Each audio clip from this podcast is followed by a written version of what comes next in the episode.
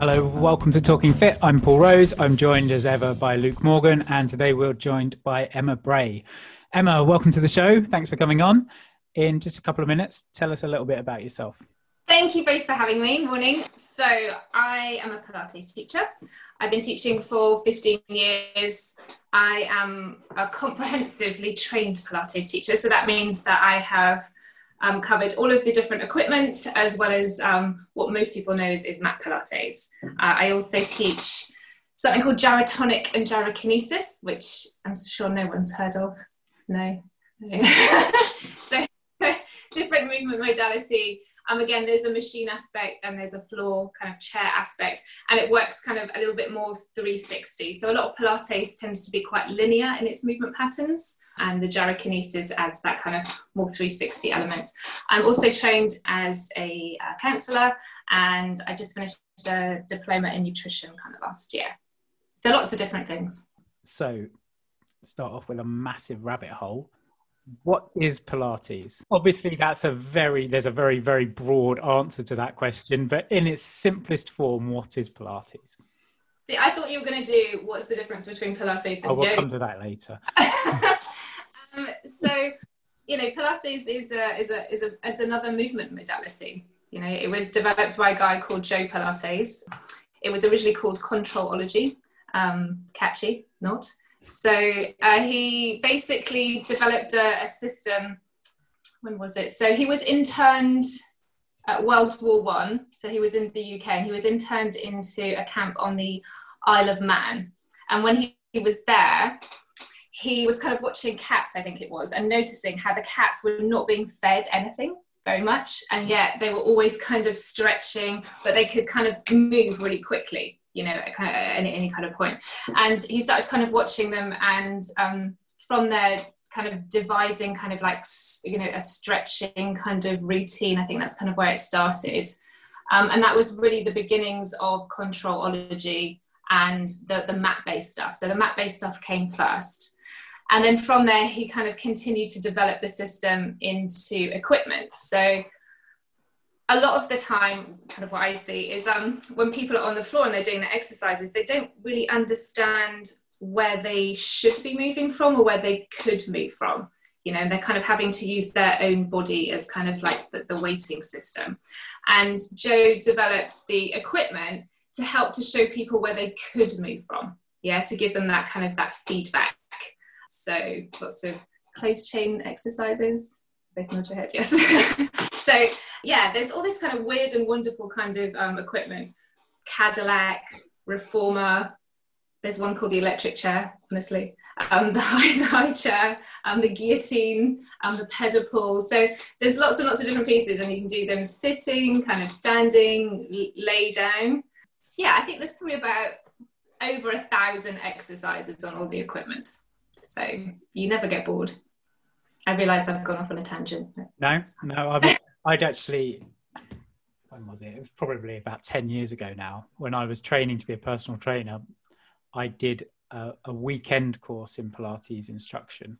And it was like mat Pilates fundamentals. And it was basically this is how you transition from a plank to a side plank. It was uh, very dull. Shall we say. You learn lots, a lot from the weekend course. But um, yeah, thank you. But actually, in my pre-reading for that, we did about Joe Pilates and controlology. I've completely forgotten about controlology and what a catchy name that is.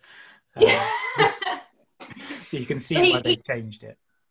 He wrote he wrote two books. One called Return to Life Through Controlology, and the other one called Your Health, which are absolutely fascinating. I mean, they're, they're obviously translated from German, but he talks about they're they're really relevant to today. Just talking about kind of whole health you know that it's you know that physical fitness is the first requisite to happiness i really kind of like that one i use that quite a lot and yeah he talked about kind of being physically fit and getting out in the fresh air and how that affects your mental health and so he was really looking at kind of you know what we call holistic kind of health you know all the way back then i mean he was born in 1883 you know and um, he died in 1967 so he was wasn't that long ago that he was that he died, really. I mean, he's 83. But I think the, the, stuff that he was writing about was, you know, ahead of his time, probably like 50, 50 years ahead of his time. And it's quite sad that he never got to see, you know, what happened to his work. I mean, because it's it's all over the world. You know, Pilates is a generic term. Um, yeah. I think one thing that really will surprise people listening about Pilates is that it is not even 100 years old because it's always grouped with yoga and people say oh yoga that's been around forever. It's thousands and thousands of years old and people just assume pilates is the same but it's not. It's much more modern. It's based on i wouldn't say modern science because science has changed a lot in 100 years but it's it's a lot more about well i'll let you go into what, what it's about and the differences between what what are the the key differences between pilates and yoga would you say My favorite question?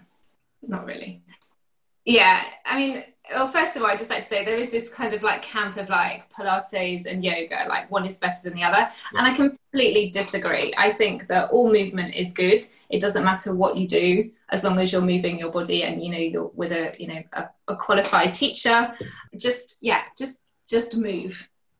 Um, and you need to find a thing that makes you happy the thing that you will actually go and do on a regular basis. And if that's yoga, it's yoga. If it's personal training, it's personal training. If it's Pilates, it's Pilates.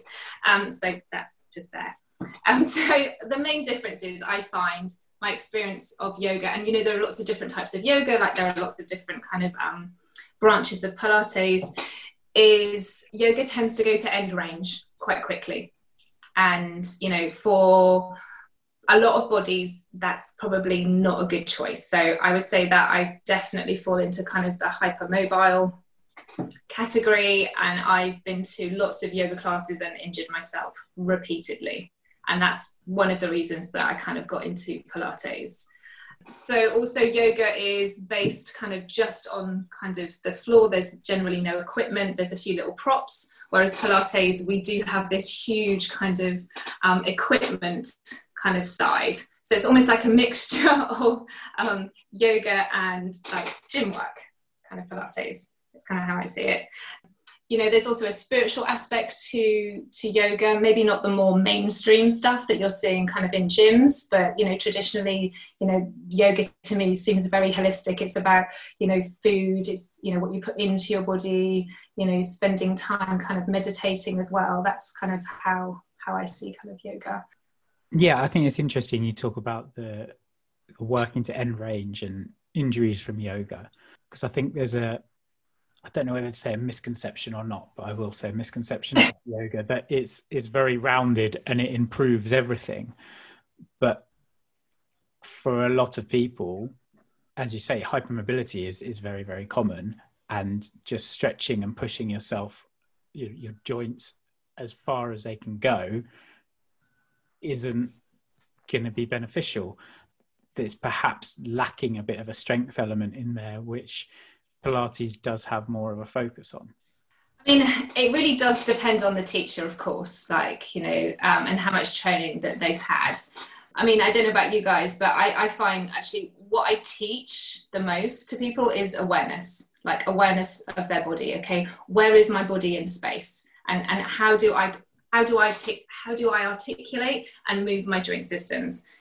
Do, does my client even know that their scapula kind of glide on you know their rib cage do they even know that they can kind of move that back there? And and that's what i find that i teach most of all they're my no sugar no they don't. That's what that's what i teach a lot. You know before we even get into kind of you know some of the equipment based stuff there's all of this like fundamental level that almost needs to be taught first of all. And i think that when people jump into pilates classes or they jump into like a yoga class they they miss that that building block. And then that's why i think it's very easy for people to get injured or to kind of go kind of like beyond their range not from wanting to do that to their bodies but just not having the awareness to you know to, to know not to and in a class environment it's very hard for teachers. If you've got 15 20 people in there like how do you get that information across? How do you get around to those people you know who you're looking at and you go oh please don't do that. You know it's um it's, it's challenging you know. And there's lots of different aspects to that. There's like there's money there's training there's you know. Yeah. Yeah. I who'd think, be a teacher? Um, who'd be a movement teacher honestly? I think kind of since the, the fitness industry became an industry if you like so around sort of the 70s the 80s when kind of the Schwarzeneggers and the Lou Ferrignos started to get big and people started to notice the, the bodybuilding side of things and fitness generally started to be commercialized from there. The, the bodybuilding approach taught people that joints move independently and that muscles move independently. And there's a lot of, well, you need to do this to work your bicep and this to work your pecs and this to work your quads. And as you said right at the start, Pilates and a lot of other training modalities are teaching people that actually the body is one big unit and it's much you need to take a much more holistic approach not that there's anything wrong with doing bicep curls for example but just doing bicep curls is a problem and you if you want the body to move efficiently and safely as it's supposed to then you need to train it to do that. And whether that's through strength training or Pilates or yoga or a combination of the three and of other things, it doesn't really matter. The key is that you're teaching it to move as one unit and not just isolating all these different parts. Yeah, absolutely. I just want to, you know, you were talking, I'm sorry, Luke, you were talking about uh, hypermobility and, and just being in kind of um, in a yoga like in a, in a yoga class i just wanted to share something that um, the, the the reason that i got into pilates was i um, went to a class and had a teacher um, help me with uh, my shoulder joint and basically pushed my shoulder joint so so far back that i had something pop. And I, I, know and at that point i'm like do you know i, I don't i don't think i can kind of move i don't think i can move my shoulder. Uh, um, did you get the range of motion? Pardon? But did you get the range of motion? Oh yeah totally yeah. oh so she was buzzing. i and this is the thing i think quite often it's it's, it's about um make making shapes in, yeah. instead of understanding how how to get there you know what you know what the what the, the journey kind of is and everyone is so wanting to get to the end point instead of exploring and feeling and understanding um, yeah what what it is that you're supposed to kind of be doing with you know those particular things. So for some people it's um, about getting a faster time running you know. Uh, for some people it's about just being able to reach up to the top cupboard to be able to grab a jar. You know that's you know that's what they're after. You know for other people it's being able to um, play with their grandchildren and get down to, you know down and back up off the floor you know. I see a lot of older people who you know are struggling with their back or their knee and i'm like what's going on? They're like oh i've you know got a new grandchild. And you're like okay there. That's what's going on. They're now using their body differently than they were kind of you know six months ago. And because of that they then have to kind of you know our focus in training goes somewhere somewhere slightly different. Yeah i think um often there are adaptations that the body makes to to whatever stresses it's being put on or being put under which people will look at and say that's a problem so i think a really common one is runners tend to have quite tight hamstrings and people will say well, your hamstrings are tight, you need to stretch them, you need to lengthen them, loosen them up.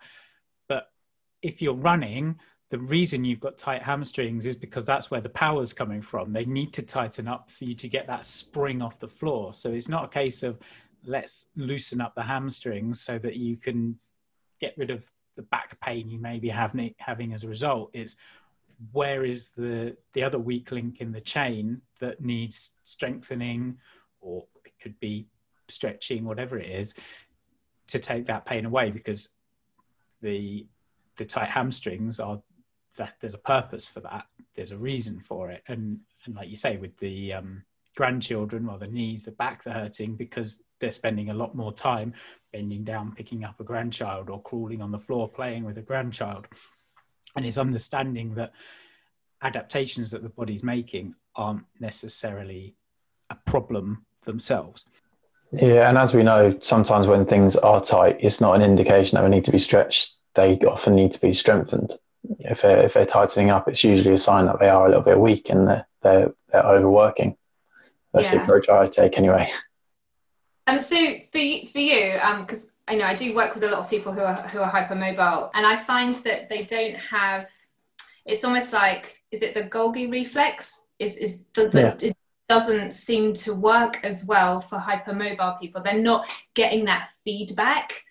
So and also with that, I tend to find that they want to stretch a lot because they're trying to find some sensation, some kind of feeling. Whereas I feel people who are a little tighter, they get that feedback kind of straight away and they feel it. So yeah, they tend are a lot to... more receptive to it, aren't they? Yeah, yeah, definitely. So sometimes what the body is asking for and what people are telling you what it is quite often isn't necessarily what they need either. Yeah you know i mean you guys must have the same things that um you know there are particular exercises my clients love doing. So for, on pilates we have the reformer so you get to, to lay down and you put your legs and kind of your feet in straps and you can kind of stretch the whole of your back line. Feels lovely. And you know that's what people want to do. They're like oh can we do feet in straps it's kind of like a joke in the Pilates community that that's the exercise people want to do because it gives them so much feedback and they can kind of really feel it. But is that the exercise they necessarily need to do? No, they need to learn how to keep their pelvis stable and maybe mobilize the femurs without kind of letting the pelvis kind of tilt and look back. But yeah, that's always fun. Uh, give people some of what they want and actually a lot of what they really need. Yeah, so my equivalent is um, I work with a with a semi-professional football team probably for the past four and a bit years, and there's three or four players that they'll always come in, whatever the issue is. Quite often it's lower back or, or upper back, and the first question they ask is, "Oh, can you clip my back?" and they won't be happy unless I click their back. So what I soon realised was I'll do everything that we need to do first, let them be quite miserable because we're not doing what they actually want focus on what they need, whether that's strengthening, whatever. And then just as they leave, do you want me to clear you back? Yeah, yeah, would you? So just t- tiny little adjustment, the lightest of pressure, and would, it would go like bubble wrap. But I'd make sure that I'd focus on what they needed first, just to sort of satisfy what they want and need at the same time. Yeah, because that's that's it, isn't it? It's just like if you just do what they need and the person leaves and they, they feel like they haven't got what they, they wanted, you know, that yeah. has an on kind of the training session that you have with them as well. Quite often, a lot of it is the, you know, the psychology kind of behind um, what, what we do, because it isn't just about movement, it's about all of the other things that, that make up a person. We're not just dealing with a body that's not attached to emotions or, you know, feelings. Yeah, I think a, a, really, really common one for me is I'll have a runner or a cyclist come to me and say, I've, I've heard strength training is something I really need to do. It's going to make me better at wandering. Yeah, yeah, that's absolutely true. And they'll say, but, you know, I do lots of running or cycling. So I don't think I need to do anything with my legs, really. They're strong. I, I need to work on my, my upper body. I want bigger shoulders and bigger arms. And say, well, okay, we can, we can give you bigger shoulders and bigger arms. It's not going to help you running. If you build muscle there, it's going to make you heavier. It's probably going to slow you down. Let's let's just try some squats or some st- uh, deadlifts or something, and they won't be able to move for days because the strength that they've built from running, from cycling, is a very different type of strength. Different muscle fibers, different movement patterns, different muscles to what they're using running or cycling and they're not strong in in the same way you you need to find the movements that are more specific to the task they're trying to to accomplish. And i'm sure you find paul gradual exposure is usually the way to combat that problem. Yeah. Yeah. I mean, I say you go and give them a load of squats or deadlifts. If you give anyone a load of squats or deadlifts in their first session, then you're probably not going to see them again because they won't be able to move for the next week, and that puts them off of any kind of strength training for the rest of their life. So yeah, I think it's a real art form. I think for personal training um, to to not do that because I've been to a number of personal trainers and um, you know and just not been able to sit down on the low, you know, which is something I need to be able to do without weeping. Um, so uh, yeah, I think that not over, you know, I don't know what's called. Is it called beasting? Is that right? Yeah. Beasting. Yeah. Yeah, not doing that. I don't really have that problem in Pilates because we tend to work with the uh, more this kind of slow twitch fibers, the kind of the deeper stuff. So normally, my what I normally get is like, I don't feel anything. Is this actually doing anything for me? I'm like, yes. um, I mean, I can, I can definitely beast somebody on different bits of equipment, but I, that's not what what I, what I do or want to do. Same as you guys but yeah, it's, it's fascinating because people don't have very good connection to their bodies, maybe from pain, maybe from they're just somebody who's very heady, you know, their job is kind of sat down all day at a computer, so everything is kind of, it's, it's difficult. It's almost like, you know, there's a disconnect between the head and the brain and the body. And a lot of the time, I spend helping people to feel things. And one of the main ways I do that is um, is via breath like lot, we do a lot of breath work to begin with. So there's like a famous Joe Pilates quote. He goes, "You have to in the breath to out the breath." He was German. That's what the accent is. Um, so even you know, even doing kind of really small um, breathing exercises, getting people to breathe into you know the back of their body, for example. So we we have more lung tissue posteriorly than we do kind of at the front. So getting people to kind of you know think about sending their breath to the back of the body you know that's going to move a little bit more of the, the, the rib cage which attaches into kind of the mid spine and we know that the mid spine tends to be the bit that doesn't move it's the top and the bottom so yeah getting people to do you know those those types of things so with breathing emma am i right in saying there's four key types of breathing modalities tell me no, I'm asking you. what do you mean breathing modalities? You modalities. So, um, well, this is, this is a kind of the reason why I was asking you this question. okay. um, so when I teach breathing, I um, teach just kind of where we can send the breath, as it were. I mean, you can't, you know, it does it goes there anyway. It's just about where your kind of intention is. So I teach like a, a right. breath you place your hand on your breastbone and kind of if you've got the shoulder mobility kind of one just kind of behind you and notice that when we inhale obviously there's expansion and when we exhale you know the body kind of comes close together so that's the lungs expanding and then the lungs kind of deflating as it were and then i teach a, a lateral breath so putting your hands kind of on your rib cage and, and teaching kind of movement there and then posterior basically on your back so placing your hands on someone else's back and getting them to kind of breathe back there. I find um, when you're sat in the car and you're holding onto the steering wheel, you know, and we're sat in traffic quite a lot these days. Um, so more now. Yeah. Um, if you kind of just push into the steering wheel very gently, breathe in and kind of see if you can feel kind of the, the back of your body pressing into the chair. That's helping you find kind of more that posterior breath. And then I teach single lung breathing as well. So because we have our phrenic nerve, which splits into two, which innerves the di- you know, the diaphragm and the lungs. You can actually feel and send the breath and feel it go into one side more than the other. So our left lung is smaller than our right lung. So we've got two pleura with the left and then three with the right.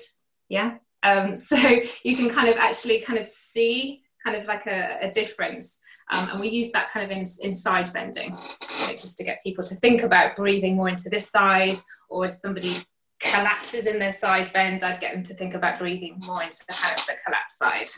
So that's kind of how I use breath in Pilates is to either help um, hinder a movement or help it, or to help the movement. That's one. So are you using breathing more as a tool to increase people's awareness of of their body, of the kind of proprioception that you were you talking about earlier, as opposed to teaching them how to breathe?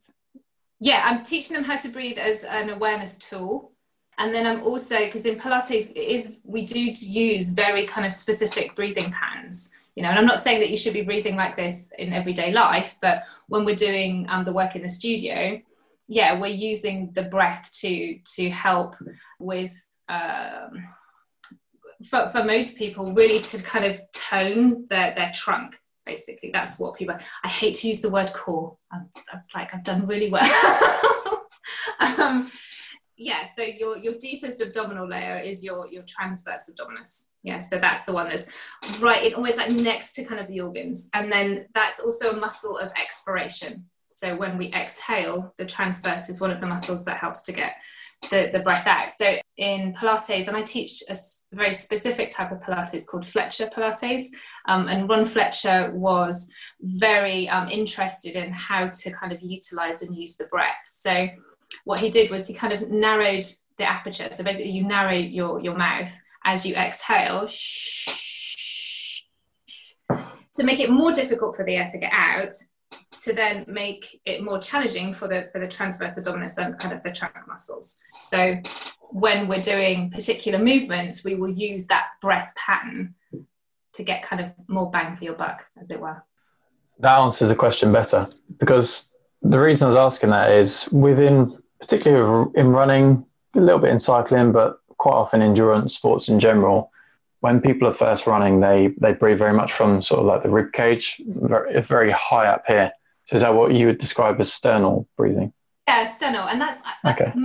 Really good at that breath, and instead of going, you know, and this is a little bit of the you know how we how we talk to people and, and how we talk to ourselves what our own internal dialogue is it's like it's not that that breath is wrong it's not that that breath is bad. It's, it's quite just, limited though, isn't it? Yeah, it's just you're. I always say you're already good at that breath. So yeah. let's look at another one. So let's look at kind of more lateral. Um, I actually find posterior breath, the back breath, is is the most transformative. I use it quite a lot when I'm when I do bits of running, when I do hill running, and I kind of think about sending the breath to the back of the body, just to distract me from the horror of running up a hill. But yeah, if you end up with that kind of shorter breath, then we're just going to be using all the musculature kind of around the neck as well. And then people are like, oh, I get lots of neck pain. And you look at how they're breathing and you're like, yeah, I bet you do.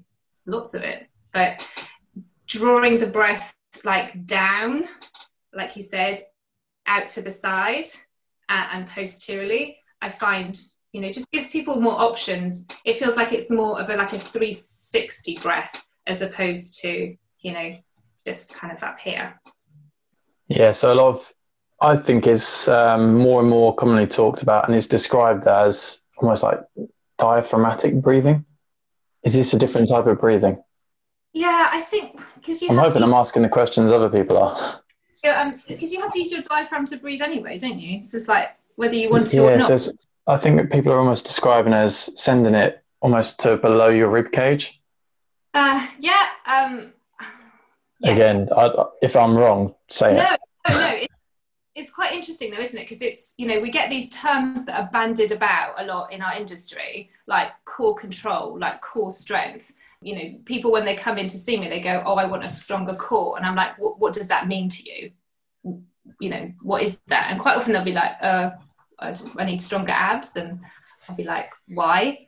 Um, and then they'll start to explain. And the same with like I've heard like diaphragmatic breath a lot and i'm like well what does that actually mean what is it what is it that you're trying to achieve you know with by being able to diaphragmatically breathe because we all diaphragmatically breathe anyway you know we might not be kind of exploring the full potential of where we can kind of send the breath in the body yeah and belly breathing is another one you must have come across that one people like yeah. go i need to i need to belly breathe a belly breath is diaphragmatic breath so when when we inhale, the lungs expand. They push the viscera kind of down, and you know the belly has to expand. I mean, you can kind of hold it. You can kind of stop that happening. You know, I think that's used quite a lot in yoga as well. The kind of the, the belly breathing. Yeah. I think my favorite of those kind of terms is um, inactive glutes. People talking about how their glutes don't work. if your glutes don't work, then um, just take a couple of steps that way and I'll tell you whether they work or not. Because if your glutes don't work, you can't walk, you can't stand up. It's you know, it's as simple as that. So it's I hate it when people tell people their glutes don't work. Just tell them what the actual problem is because all that happens is I get someone coming to me saying, "Oh, my glutes don't work," and I'm saying, "Well, what does that mean?" And "Oh, well, physio or whoever it is told me that my glutes don't work." that really doesn't help me because your glutes do work. I can see they work, and now no one knows what the actual problem is apart from the person who's told you your glutes don't work. And that just has that has such a huge like effect on people when they get told things like that. Yeah. You know, I get people come in quite often and they're like, you know, I've been told that you know I've got I've got no ab strength, or you know my pelvic floor is shot to pieces. That's normally it. And I'm like, well, you can go to the bathroom, right? And they're like, yeah. And I said, and you can kind of you know, let what needs to go out when it needs to go out and keep it in when it needs to come in, stay in. And they're like, yeah. And I said, well, there you go. Your pelvic floor's working. It's, you know, it's doing its job.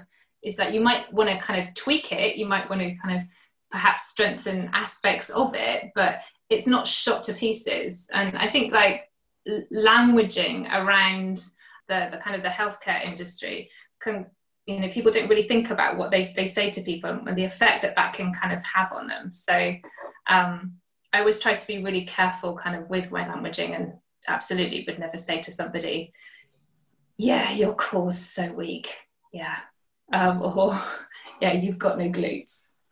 But you must see people's glutes not firing though. I mean, just from lack of um, hip extension when they're walking. I mean, I see that quite a lot. Yeah, you, you see people, you know, you can do, Luke knows far more about this than I do. You can do basic tests and see people are perhaps more dominant with their with their hamstrings or their lower back than they should be. Their glutes perhaps aren't as strong as you might like them, or the, the firing pattern isn't optimal.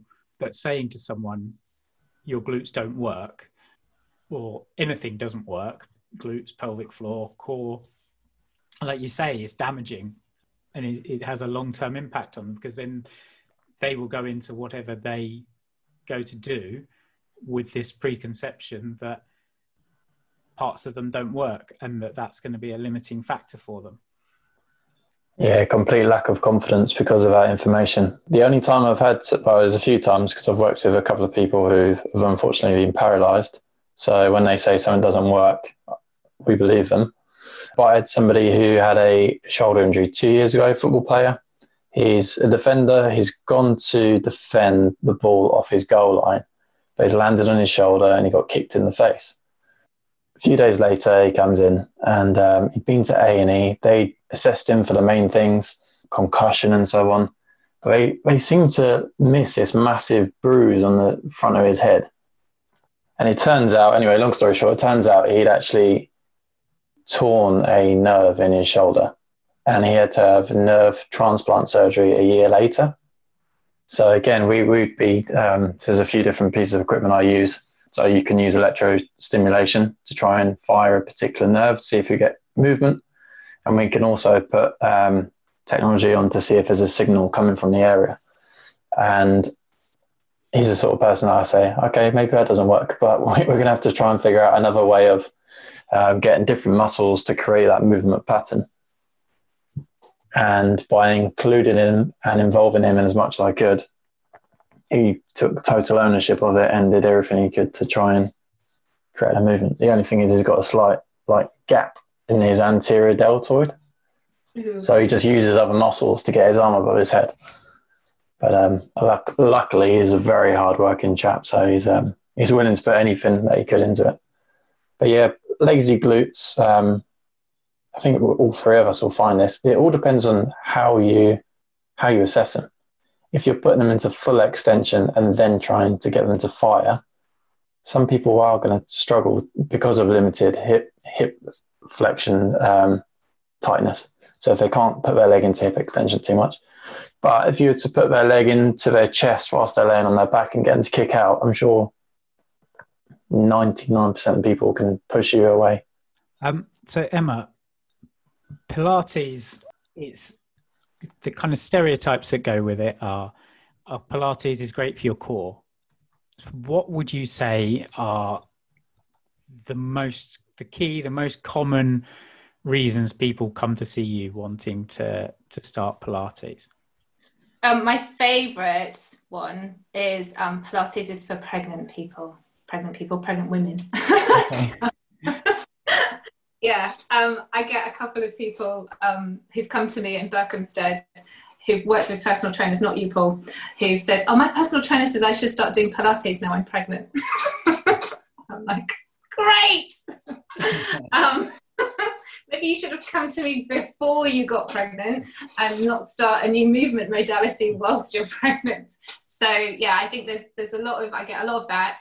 And I personally, I don't work with um, with pregnant women. I I don't mind doing postpartum, putting people back together.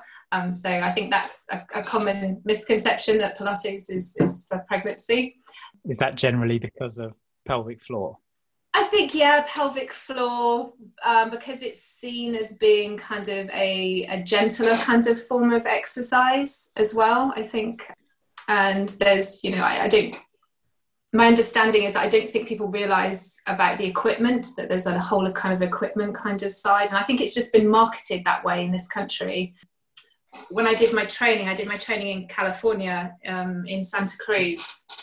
And over there, um, at that time, you know, Pilates equipment and Pilates studios were, you know, were huge. There's lots and lots of them.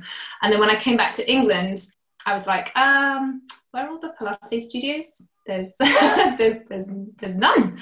And when I moved to Berkhamsted, we were the um, first Pilates equipment studio kind of up and running. Um, I think now there's like three, maybe, maybe four. But yeah, so I think there's, yeah, people don't understand about the, the equipment side of it. So in this country, it's been very much about mat Pilates and something called pre Pilates.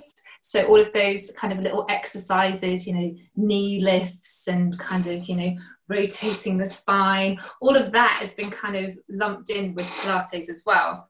And I'd say that those exercises, whilst good and um, you know worthy, isn't actually Pilates. Pilates really is mat Pilates is um, a series of exercises that go from one to the other.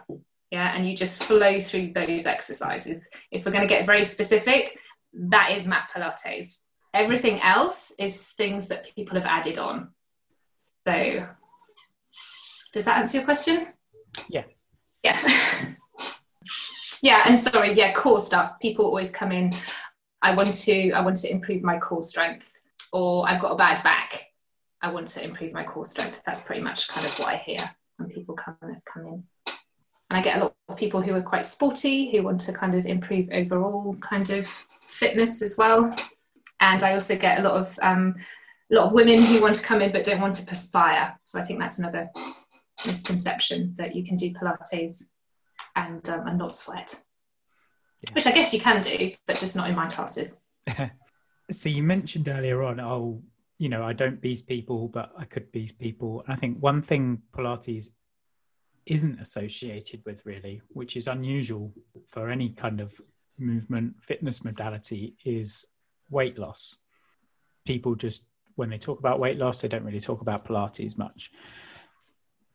Now, you mentioned right at the start that you've done some nutrition qualifications as well now. Mm-hmm. Is that kind of for reaching out into more of the weight loss, fat loss market, or is that just for uh, more of a holistic health?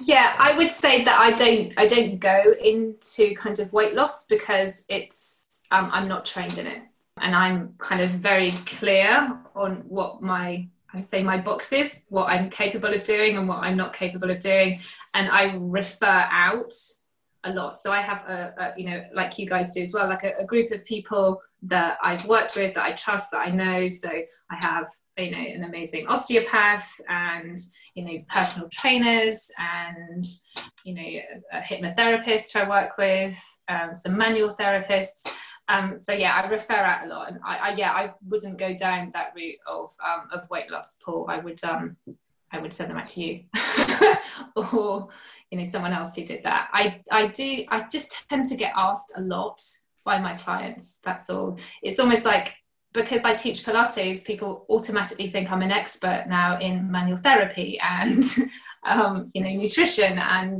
you know and I was just getting asked so many times by so many clients.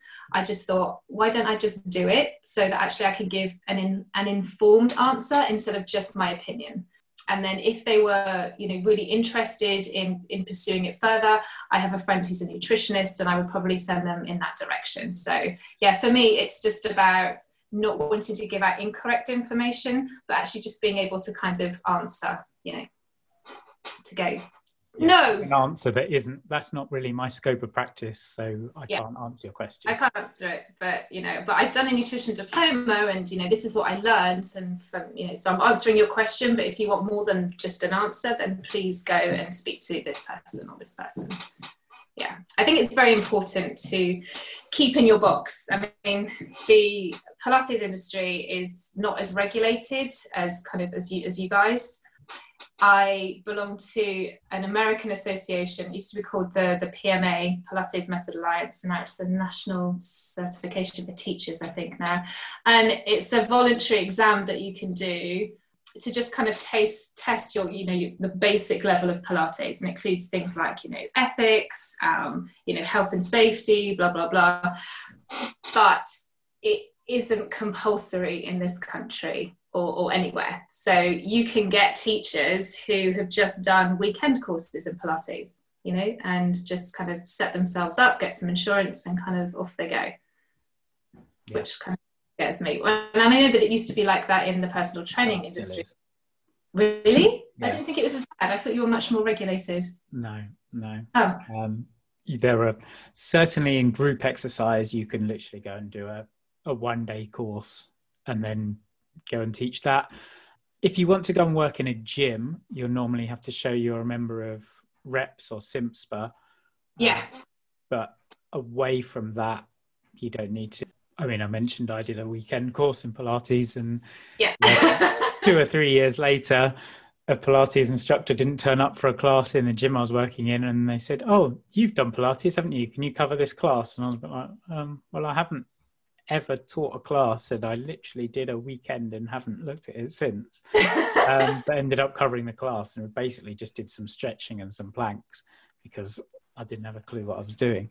Um, yeah, you know, which which isn't Pilates. No, you know? no, it, it wasn't Pilates at all. It was just a kind of some stretching and some planks.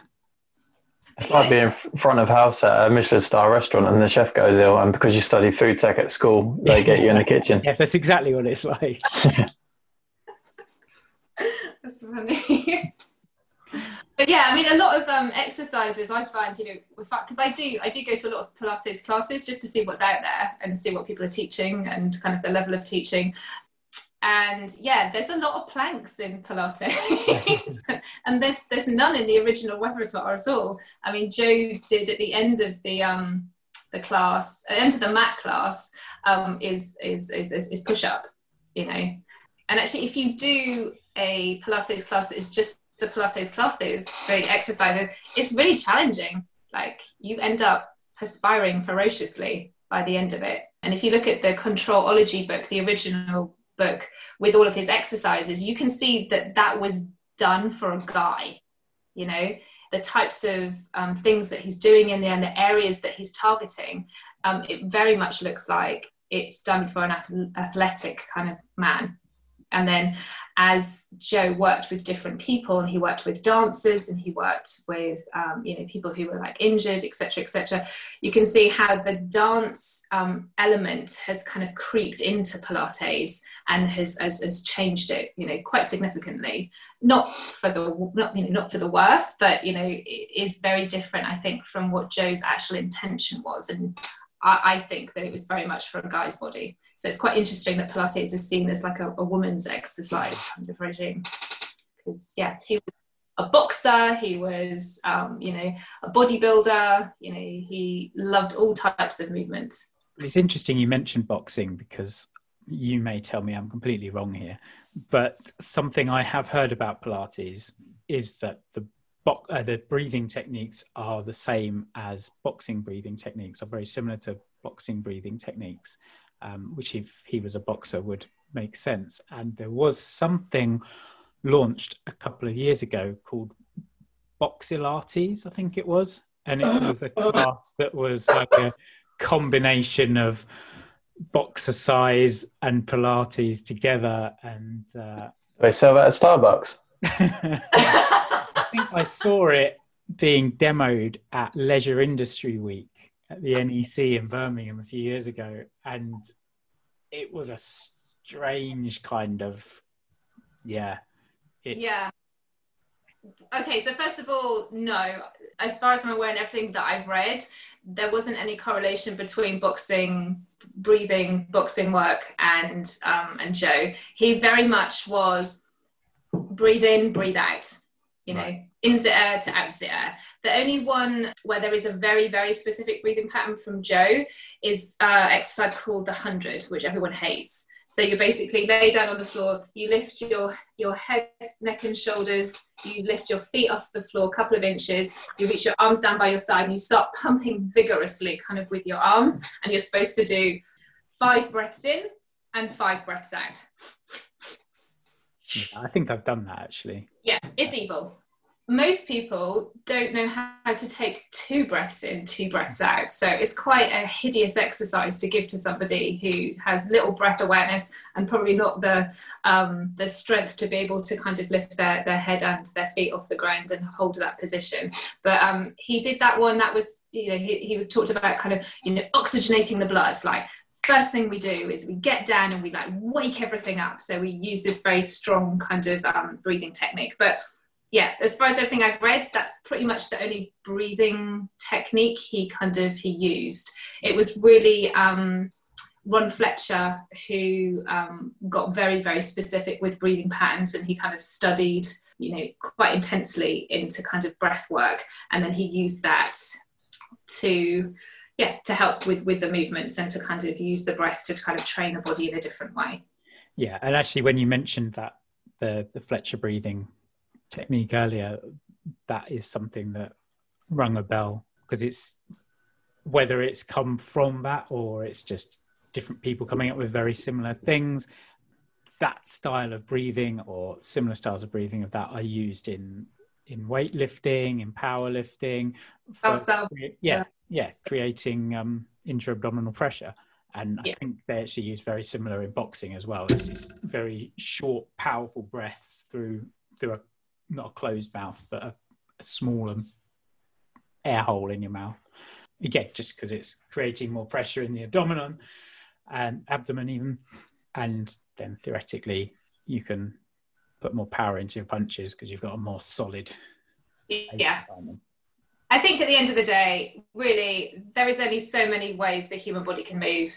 There is only so many ways that we can kind of breathe, and every, everything that, that, that, that we do is just an expression of somebody else's kind of idea of what worked for their body. So, you know, Joe played around with all these different movements and, you know, he kind of created this kind of routine. You know, the same kind of with yoga, but when it comes down to it, especially in, in my work and especially with the equipment and the weights, is that you have to find the right place for that person's body you have to find the right weight for that person to be able to kind of execute that exercise. And, you know, I do like to use the breath, but if the breath is too confusing or it's hindering the movement, I just go, just breathe normally. Oh, yeah, absolutely. Know? So, yeah. yeah. Whenever I see someone new, it's, oh, when should I be breathing? It's just breathe. Just, yeah. just make sure you're getting air in and then you're exhaling again. Once you you learn to move and to lift the weights properly, then we can start thinking about using your breath to to help you build strength and things. But Optimize things. Just get yeah. it in, get it out. I mean, uh, the thing because I do teacher training, so teaching people who want to become Pilates teachers, and I find quite often there's so many there's two different elements. There's actually learning the technique and, and having that in your body. And then where I see a lot of places n- not doing so well is actually teaching people how to teach.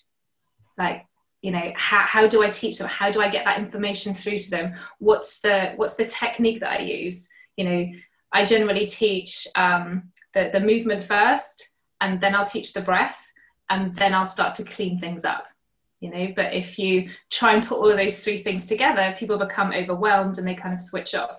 You know, what do you do when somebody walks into the studio and they're just in their head and then they're in their kind of sympathetic um, nervous system. They're just kind of like all over the place. You know, what do I have to do to get them into their parasympathetic nervous system so that they can start to take on this information that I'm giving them? Yeah, I don't. I don't think that those things are kind of taught very well, or at all. So, kind of drawing on your counselor experience, something that is a very a big um, I don't want to say buzzword, because that's the wrong way of putting it. Something that's very clear now and is talked about a lot, particularly at the moment, is the links between exercise and mental health, or the positive relationship between exercise and mental health. And I know it's something that a lot of people are interested in exploring further.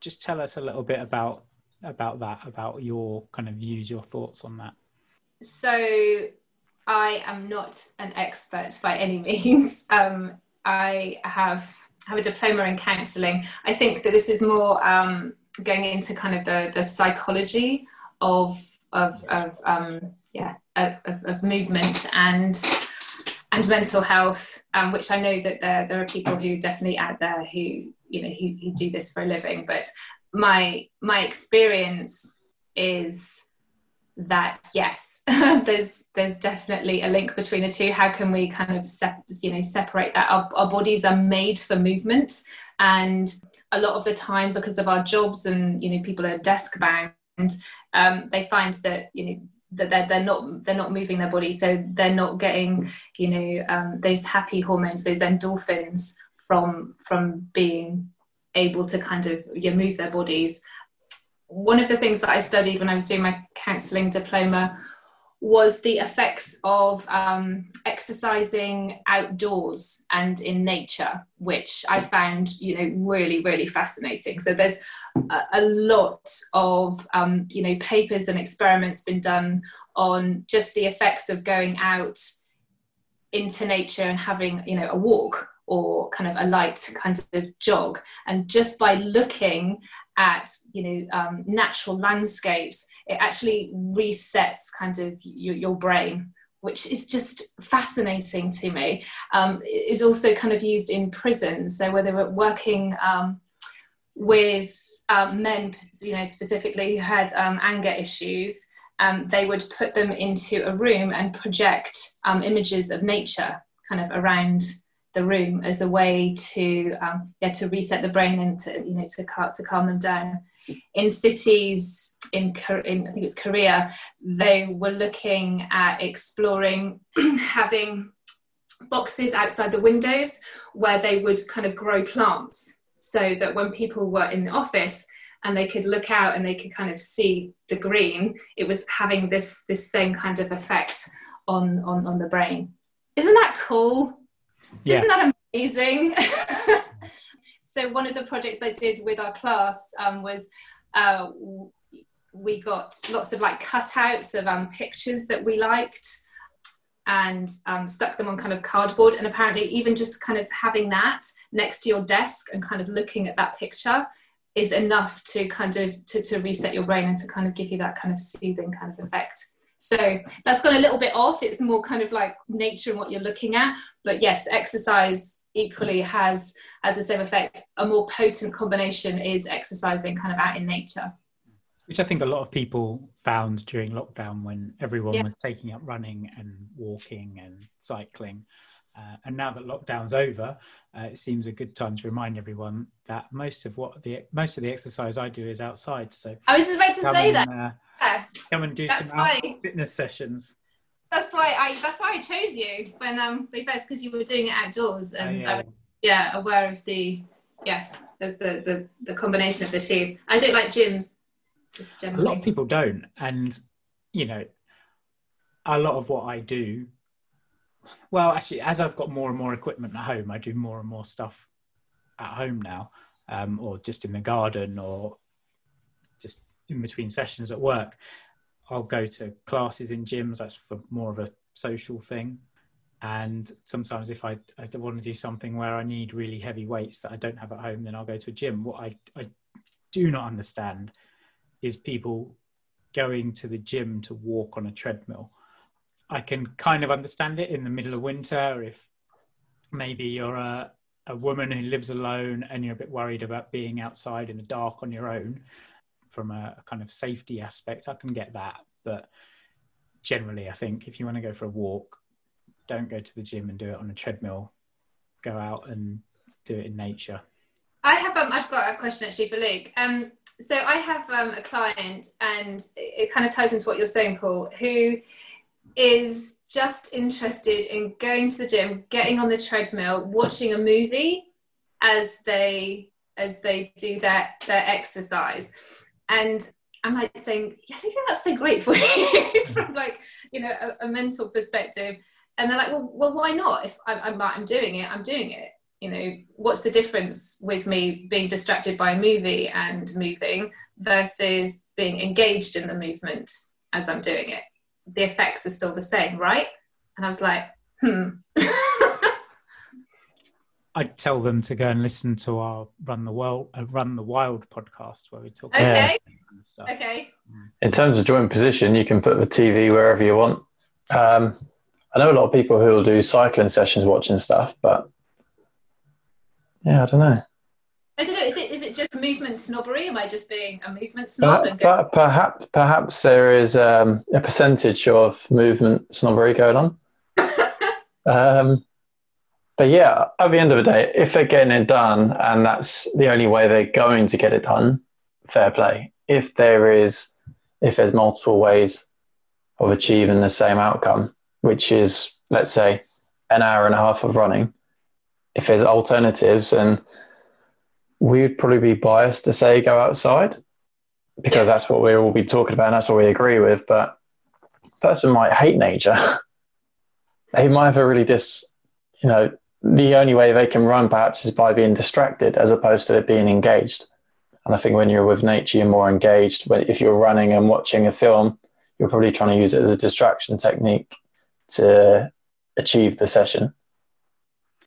Maybe a different way of looking at it. I don't know called uh, a really good book called Mindful Running, where they talk about using um, basically using running as a meditation technique, and that's all about you know, being mindful while you're running or walking. And a lot of that is stuff Luke and I have touched on before about not having music when you run, um, not having a watch when you run, and just making yourself more in the moment. So I think there's definitely that side to it but the other thing I would say is if you're outside, particularly if you um, take yourself off of the roads and come out into the woods or mountains, wherever it is you are, then you've got other physical variables. Your ankles are going to be moving differently, which in turn means your hips, your knees, your back, your shoulders, everything else is going to be moving differently as well. So you're just building the, the strength in a slightly different way. The movement's going to be a bit different. Um, so that would be my kind of this is why outdoors is better. But as Luke said, if it's a choice of do it do it on a treadmill watching a film or don't do it, then do it on a treadmill watching a film. Yeah, I think yeah, there's definitely now now it's come out of my mouth to other people. there's definitely an aspect of movement snobbery. I'm like, no, you should be doing it here because it's better for you outside, or you should be engaged because in Pilates you, you you don't get really that option because you're on equipment and because you're moving in a very specific way. You have to be very aware and very mindful of of, of, of what's going on around you. You don't, you know, if you switch off, you you know you miss the next kind of um, instruction. Um, and then if you start to add the breath in with pilates i find it to be very meditative meditative as well. So i can completely switch off that monkey chatter that kind of you know my brain wants to do if i'm focusing on moving and breathing um, a very specific way. Because I, I, I myself don't like meditation just kind of just, just sat there I like what you said, Paul, about you know mindful walking or mindful running. I find that mm, yeah for, for me, uh, um, I like it. And I, I like being able to move and breathe and really not kind of have my brain invaded by what am I cooking for dinner tonight? Or, oh, I forgot to pay such and such bill. Um, yeah. And actually, something they do talk quite a lot about in the, the book I just mentioned, Mindful Running, is the breathing aspect of it. And it was things like focusing on your breathing, counting your breaths, and you use that to just get into the running as opposed to being in your your thoughts. And like you say thinking about what you're having for dinner and what mm. bills you haven't paid and all the kinds of things that you just don't want to be thinking about 24 7 yeah. I mean breathing's the first thing i teach in class which is you know when people come for a one-to-one that's that's the first thing i focus on. Because it's it's in everything you know? And if i say you know if if the only thing that you take away from this is that you've learned how to kind of breathe a little bit kind of more efficiently or you understand how to breathe i said like i'm, I'm happy with that. Job done you know? And really just a very, just a very quick tangent. Um, as we are talking about mindfulness i don't know if this works for you guys or perhaps people who are listening to this it might work for them but those of you who are involved in i don't know high speed sports so for me it's motorsports or water sports or anything like that for me, that's the best form of like just almost evaporating everything from your mind other than I have to survive. And that's a really good way of me not thinking at all, just doing something high speed, whether that's being on a bike, um, go karting, obviously not speeding in the car, um, skiing, anything like that. I think when you're on the limit of how fast you're going, all your attention is just purely on basic survival in- instincts. That's a really good way of, um, as I said, it was a tangent, but it's a really yeah. good way of taking your mind off of everything. I, I, I think the same when I'm doing, you know, uh, a handstand on a Wunda Chair, you know, the only focus in my mind is is staying in that position and, and not falling off. You know, it it sharpens the mind incredibly. Yeah. yeah that's, that's a very much that's a far better way of saying it sharpening the mind and we've heard that a few times as well through throughout his podcast sharpening yeah. the mind yeah it, yeah it, it is and the, there is nothing it's almost like when you're a kid and you know you just become so absorbed in you know in something doesn't matter you know what it was playing with just something in front of you or you know testing the limits of how much you can spin until you can't stand up anymore or you know i think that is as a, as a kid that's kind of what we used to, to do um, testing kind of our limits and then as an adult we we tend to kind of move away from that and i think that for a lot of people that sharpening of the mind in, in kind of sport or something I feel like that's kind of the equivalent of what we used to do when we were children. Does that kind of make sense?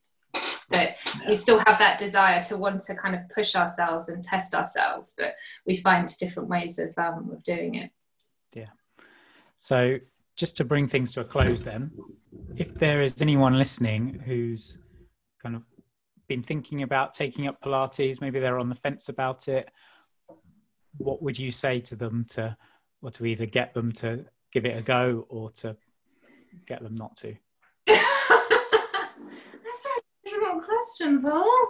Um, yeah, I mean, I I just don't like genuinely. It's about it's about movement and and it's just finding the thing that you enjoy that you look forward to. So you know when people come to me and i normally do like a, an initial consultation and really the initial consultation is to see if if that what i do um, can elicit joy in that person yeah that you know if they're coming for something that's painful then you know that's completely you know different. We're looking to get out of pain. But for somebody who's like sporty or somebody who just wants to kind of you know start to move their body can they find some joy? Can they find some playfulness in um, in Pilates? And I think yes is the answer. You know, there's so many different bits of equipment. There's so many different ways to kind of um, experiment and play, and you know, find your body's limits and do things that you didn't even think that you were capable of. In I would say kind of a, a safe environment, and then once you've kind of played around with stuff in a Pilates um, studio, I feel like it gives you confidence to maybe go and try something that you might not have done before. Maybe that's um, tobogganing or, you know, maybe skiing or, you know, some other kind of sport. But yeah, I think it, it gives you it gives you body confidence. Yeah. And there's a really nice quote from Joe Pilates, and it's something like this. It's in Controlology. It's about Pilates should basically help you to execute you know your activities every day with spontaneity and zest. I was like yeah i like that. That's what that's what it should do for you. It's discovering the joy of movement. Yes there Which we go. I feel like I've stolen from an advert for something. you'll be getting a, a sternly worded letter from somebody. Cool, brilliant. Well, thank you very much for coming on today with us. Where can people go to find out more about you, more about what you do? So I'm on Insta, which is Emma underscore Bray underscore Pilates, or I'm at themovementstudios.co.uk. So I'm based in Berkhamsted. Um, I do things on Zoom. So you can you can come and play with me wherever you are in the country. Or the world. oh, the world, yes. As long as like it's not three in the morning. Luke, same question. Zen underscore anatomy. My website is zenanatomy.co.uk and I'm based in Gerrards Cross and Hounslow. And I am at Paul Rose PT across most socials and paulrosept.com. Thanks very much for joining us today, and we will speak to you very soon. Goodbye.